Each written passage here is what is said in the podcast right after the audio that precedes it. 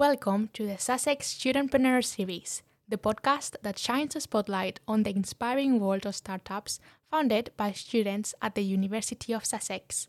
In each episode, we'll embark on a journey of innovation and resilience as we delve into the captivating stories behind student founded businesses. We'll explore the triumphs, challenges, and lessons learned, providing invaluable insights for aspiring young entrepreneurs who dare to dream big and a deep dive that will help investors fully grasp the potential of these startups.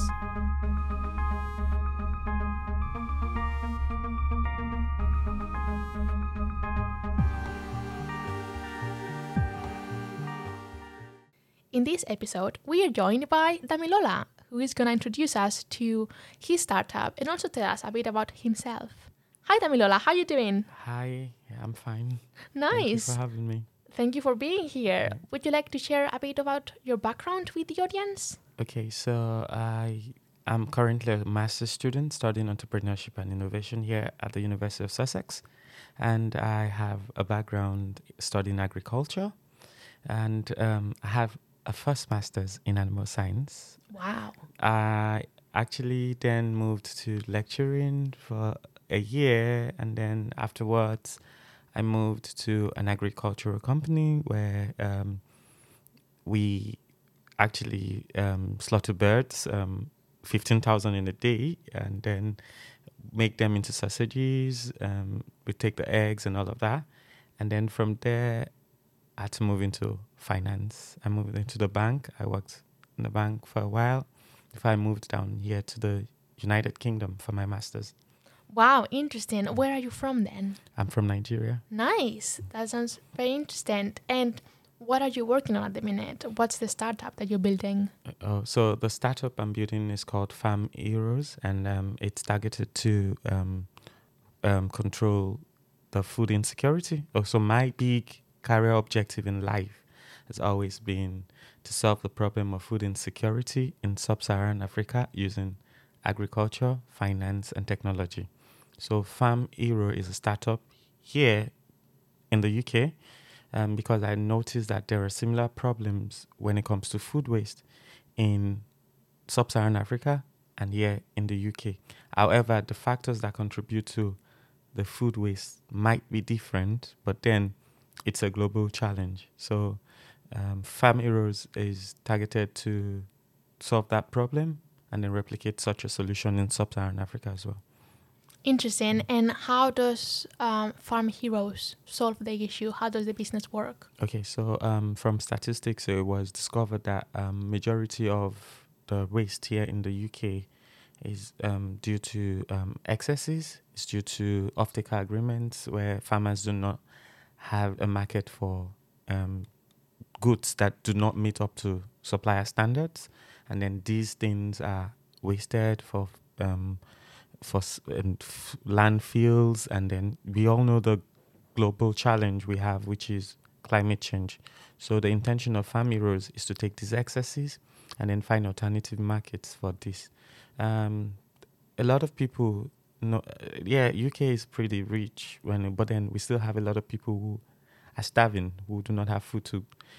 We have the food banks that need those goods. And we also have small businesses. Um, small businesses, we know the cost of living inflation has also affected um, a lot of people. Now, um, if they can have access to these good um, food waste, but then at a subsidized rate, it also helps their business to thrive. So that's the concept here in the UK. Now, when you talk about um, the sub-Saharan African context, um, some of the factors could include um, access to market. So some of the farmers do not have access to market, so they end up producing and then do not have a market to buy. Then it goes to waste. Not that there is no need, there is a need, but then information circulation. So a platform that can connect the farm to the market um, in the ulti- ultimate goal is the ultimate goal. Yeah. Yeah, I see that. So Farm Heroes acts as a marketplace to connect the farmers and the markets, yes. right? Amazing. How does the financial model of the business work? Would the marketplace then receive a fee from both parties, or how would that work? So at the moment, I and my team members um, because um, my, the team is also made up of um, three other Africans. Um, one is a South African. He's got experience in finance, and then um, he's also been a farmer. Like he farms um, sunflower, and then he understands the intricacy of the market. So it's still something we want to discuss because um, he is so keen on the triple bottom line, especially when you call yourself a sustainable business. You need to also make money. You can't always depend on um, support and funding. So for now, the model is basically just a, um, a fee model, like a commission based model, basically, where um, the commissions on transactions between parties on the marketplace is taken and then there will be some subscription models as well. But then we would also look towards towards um, how the model would be because ulti- um, ultimate goal also is also also to support those who do not have access to food, like the food banks, like charity and donation. So how do you um, ensure that that um, revenue model is can sustain itself over time? Because a lot of social enterprise um, end up dying because they're not able to generate income that will continue. And it's sad to know that um, one of the social enterprise, um, I saw an Instagram video, um, real food, um, real junk food projects. Mm-hmm. They're about to food up. Yeah. It is. It is a common issue with social enterprises, isn't it? That Yeah. they they must build that viable financial model Mm. as well, apart from obviously generating that sustainability and that social impact as well. That sounds really interesting, and it sounds like you've been building Farm Heroes uh, very intentionally. And I wanted to ask you, what type of challenges have you encountered in your journey, but also what have been some of the highlights of building this business? Mm, Okay, so the highlights of building, I, I think one of the things that I can call highlights of building this um, story is my stories and encounters um, over the past few years. So my first um, encounter was um, when a Zimbabwe farmer came to my country and needed to go back to his country because he couldn't access finance um, from the bank after he spent millions of dollars trying to do an irrigation project and then um, he had to go back to Zimbabwe because the bank wasn't ready to give him an interest free loan for just four months. That was what he needed because, um, you know, agriculture takes a while to um, bring the produce. And then um, the bank said no, that they can't give him an interest free loan. And then he had to pack up. And then I'm like, we're talking about food insecurity. Agriculture is one of the main things that can actually um, bring about the fruition. And then the next thing was a farmer. Um, I was in a training, and then someone said, noted how he, uh, I use the word exploited a farmer. He was saying it without any, he was saying it like some opportunity, like there are opportunities, there are places where you could get food from cheap and then go to some other place and sell it off. And I'm like, whoa, whoa, that's exploitation. But then, in the real sense, that's how the world is, the business world is. The business world is looking out for a way to exploit. And then the real people making the produce are suffering. And then, so it, it comes from that journey of trying to ensure there's fairness, there's uh, reward for your labor in, in that sense. And then, we have a problem whereby a lot of people drop agriculture in the long run and then pursue we call them white collar jobs. And then when everyone's left um, farming who does the farming? How do we talk around food insecurity? But if there's a gain for farmers and it's also a problem here in the uk where farmers are complaining about labor cost complaining uh, after the brexit. And then the farmers also have challenges in agriculture. Now, one of the challenges that we might have faced in the journey, and something I and my team have been discussing, is the proving, proving of concept in the sense that human behavior you can't really predict. You think you're helping, but then in the actual sense, you're probably creating another problem that needs to be solved. So I think that's um, where um, I and my team were trying to wrap our heads around to say, okay, um, we've seen the market, we've done a lot of survey, we've seen even here in Sussex, um, there are Facebook platforms where they use as marketplace. Someone says, I got a cattle for sale, I got land for sale, and then um, he doesn't get response. Maybe because he's not got presence to actually reach the actual people that need whatever he wants to sell. So there's a big opportunity in it, but then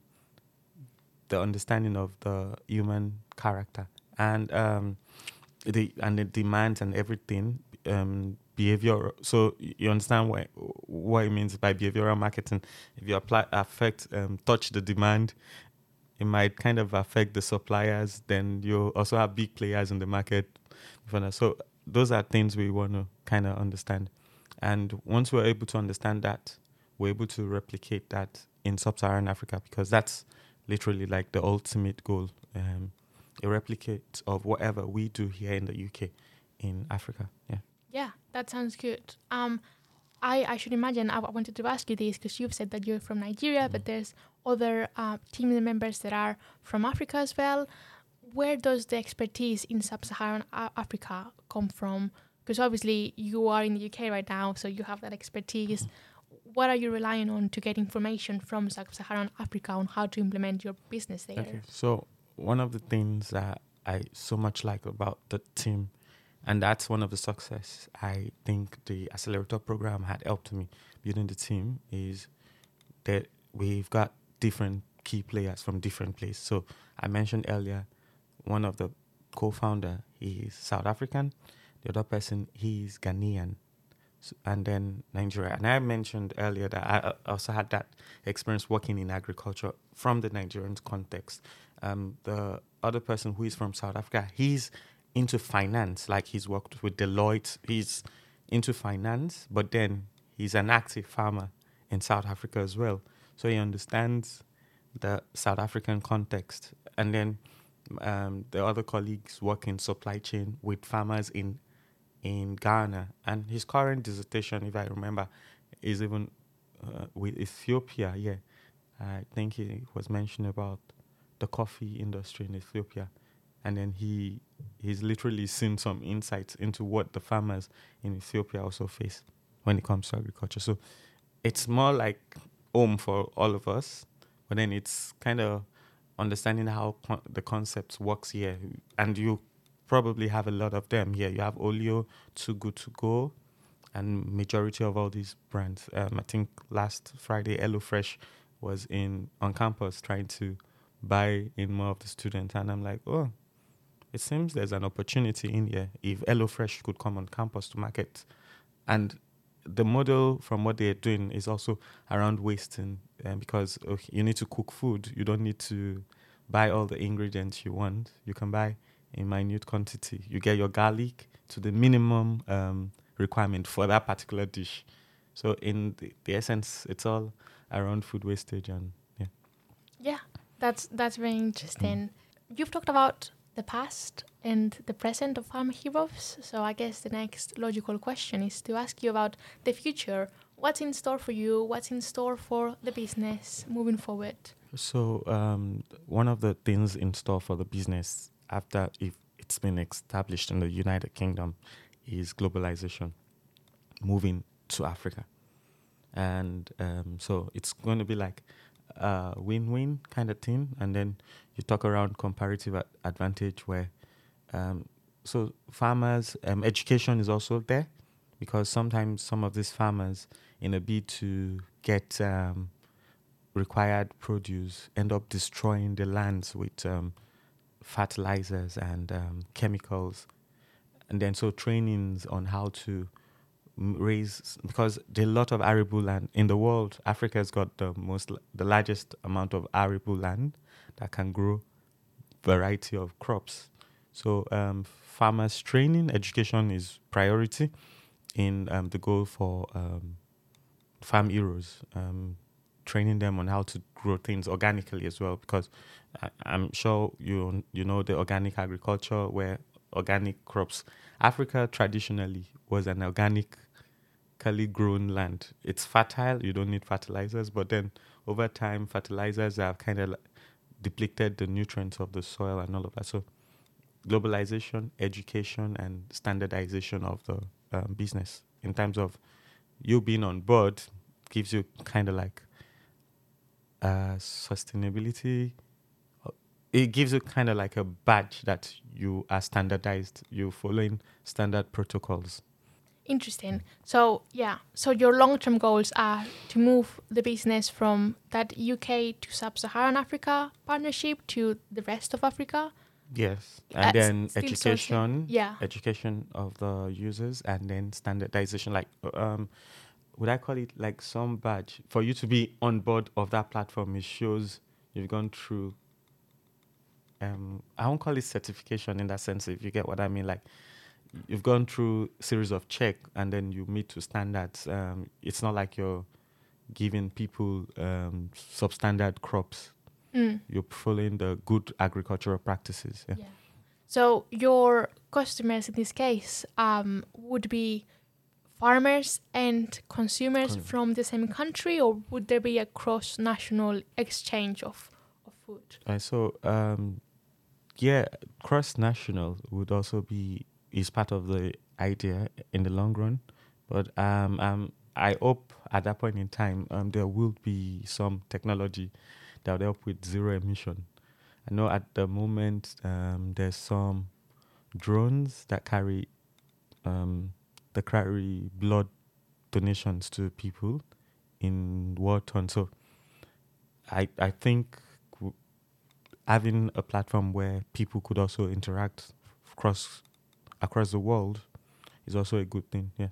Yeah. So it's mm. So it's not only a platform for the marketplace; it's also a platform to build that community and foster that education or that learning Yeah. as well. it looks like a big goal, but then yeah, it does. Yeah. But yeah, I, I understand. Mm-hmm. Um, I guess I also want to know about how the entrepreneurship team has supported you in developing your idea and you know moving through the different business stages. Uh, so um, I gave my background coming and then studying entrepreneurship and innovation. I'm like, oh, okay. So what's next for me in studying this? Um, so you know, it, it could all be theory, going to class, and not actually um, bringing um, the ideas to fruition. I'm very innovative when it comes to idea. Um, I I have lots of crazy ideas, but then I think one of the things, and I'm so grateful to uni- to University of Sussex for having this team and the program.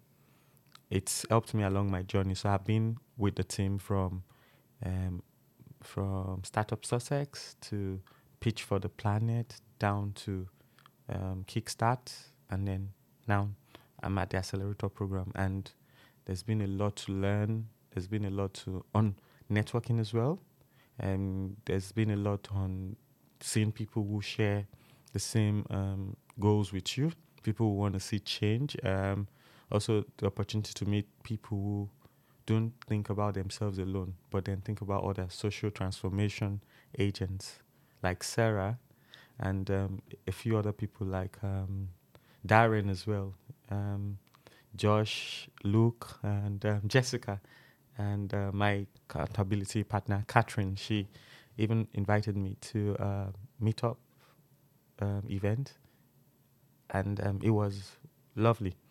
So having that network of people that believe in you, it's uh, you know usually uh, the people who believe most, the person. Let me not say people. The only person that believes in you usually is your mom. Yeah. Sometimes yeah. but then having that community of people who can believe in you has been so uh, uh, helpful and then help you grow that dream not you know sometimes when people don't believe in you it quenches your dream no matter how big it is it drowns it but then this journey has helped me just get at it it's a big airy audacious goal but then just getting at it one step at a time Yeah. yeah I see. Wow. Yeah, it sounds like you've like they've provided you mm. lots of support and that you're also making mm. the most out of mm. the opportunities that you've been given, which is great. Apart from the support, I was wondering if there's anyone in the audience that is listening in today and wanted to extend their support to you, what type of help would you be looking for at the minute? Okay, so the type of help that I would need, um, first of all, is um, access to the market. Yeah, um, kind of like foreigner here. So literally, and then their, their networks, their community, everyone knows. So it's someone knows someone that knows someone that knows someone. And then, yeah, I understand how everyone's listening and hearing what the dream looks like. So getting to have that network in that community of people is number one. And then um, another thing that we as a team would probably also need, which is always very important too for businesses, is funding. And I think priority, apart from market um, access, it's usually platforms. Building platforms is so expensive, yeah, in the UK especially. So maybe um, it could be some partnership with some tech company that could kind of like offer that service and build a platform helps with that iteration and it, it could be a collaboration with that tech company and um, market research and then um, people were also very keen to because i know a lot of people are doing lots of work also in africa and they are based here in the uk people who are really social entrepreneurs social entrepreneurs that want to see the development because africa is so rich and so blessed. But then people who, who has have visited or haven't even visited, but then have that desire to see that um, transformation of that um, society. Uh, those are, so those are the kind of help that um, the team would want at the moment. Amazing. Mm-hmm. And how would anyone be able to reach the team? Uh, yeah, so you remind me that we need to have the online present, um, but at the moment, um, I think I can give my LinkedIn. Um, sure. And then my um, one of um, okay, so we're four on the team. I could give um, three people's name. I'm Ajiboye Damilola Joseph. Um, once you type Sussex um, next to it, you see it's a product optimization. So at some point, I worked as a product uh, manager. Then um, that's Damilola, D A M I L O L A a J I B O Y E. That's my son. A J I B O Y is my surname, and Joseph. That's my middle name. Um, then my other colleague, Ofentse Motaung. Um, Ofentse is spelled O F E N T S M O U T A N G. And then the third person is Kelvin Wordi. Kelvin and Wordi. Wordi, that's word with a I. So um, that's our LinkedIn's for now. Um, Farm Hero definitely have um, more online presence, but yeah. at the moment, um, we kind of la- have the mock mock-up um, websites, um, which we use Durable to create. At the moment, that's what we have, like some um, minimum viable product that um, conceptualizes the idea. Yeah.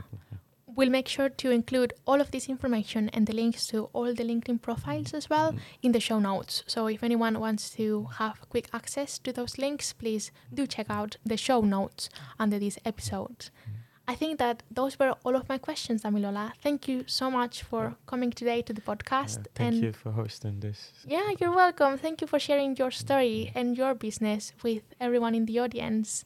I can only wish you the best of luck moving forward. Yeah, thank you.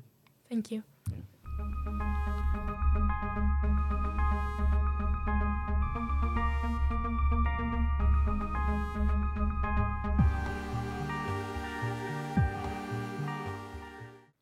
This series was hosted and produced by Berta Santos, and it was a collaboration between the entrepreneurship team at the University of Sussex and 76 Podcasting, the student led podcasting network, also at the University of Sussex.